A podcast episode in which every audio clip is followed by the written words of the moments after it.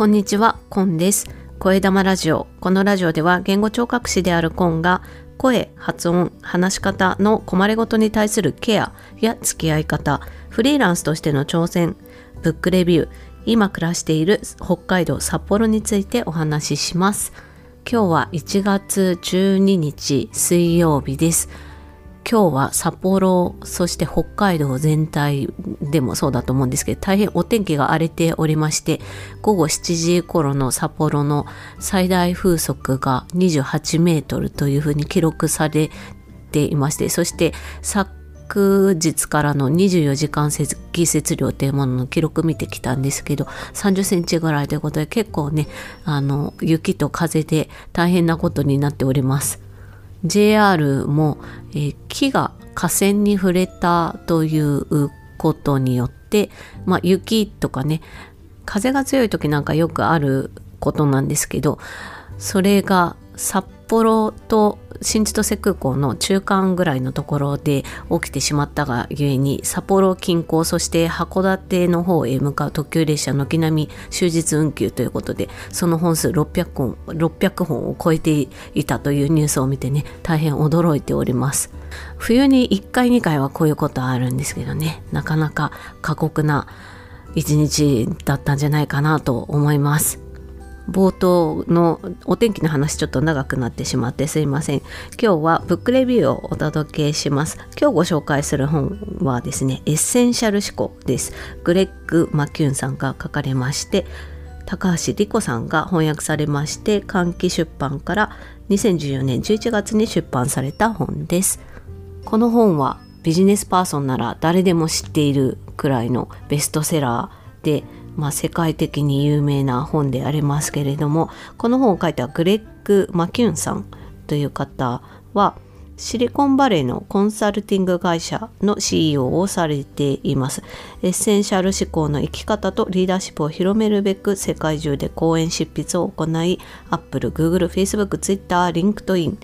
などの有名企業にアドバイスを行っているというふうにね、あの著者紹介本の方で書かれておりますけれども、私がこの本を読もうと思ったきっかけはですねやりたいことがありすぎるっていうのとそしてそれが全然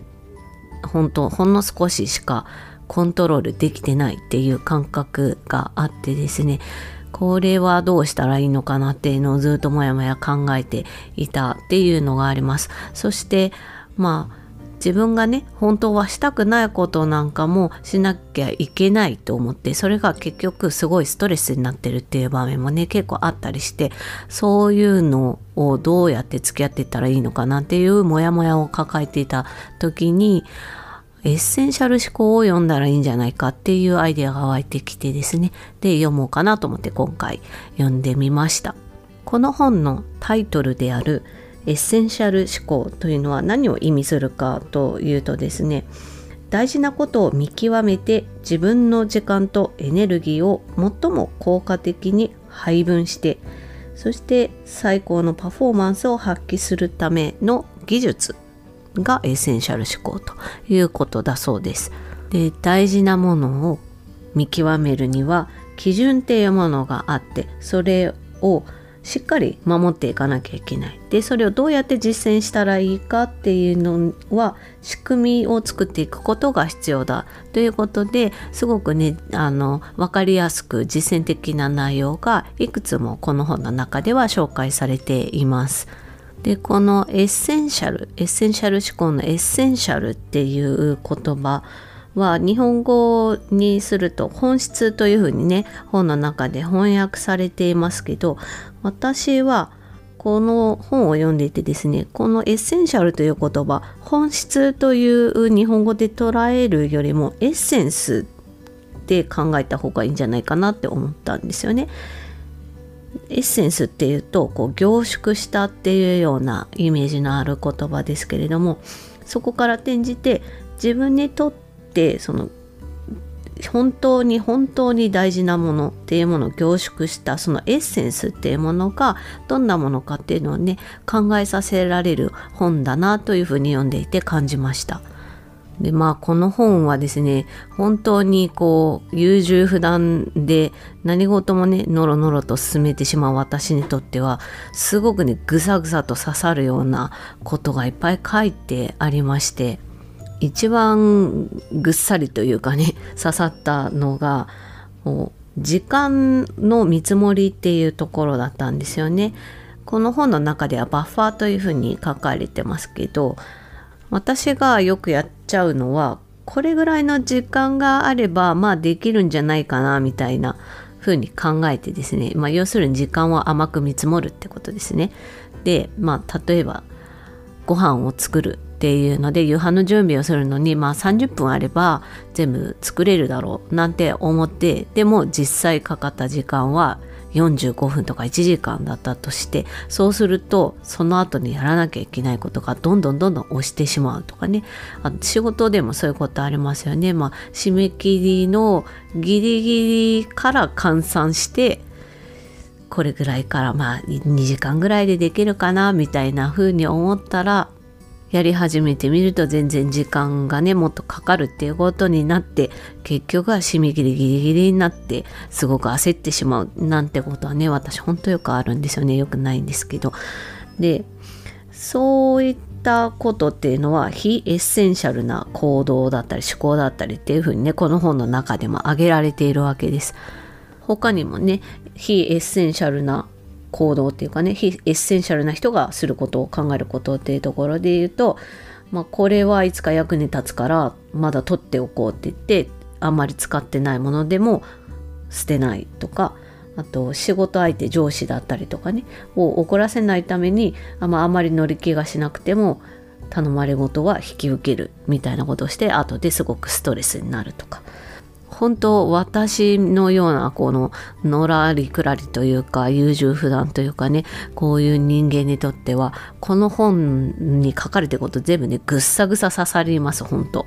私ってなんて非エッセンシャルなんだとエッセンシャルじゃない生き方をしてるんだっていうのをね感じます。でなんで私がこういう非エッセンシャルな行動だったり思考をしているのかっていうことをねちょっと考えてみたんですけどそれは次の問いにあるんじゃないかと思ってるんです。それはですね自分の人生でたった一つだけ大切なことを選ばなきゃいけない。それしか持てないとしたら何を選ぶかっていうことをその答えをすぐ出せるのか。っていうことなんですよね。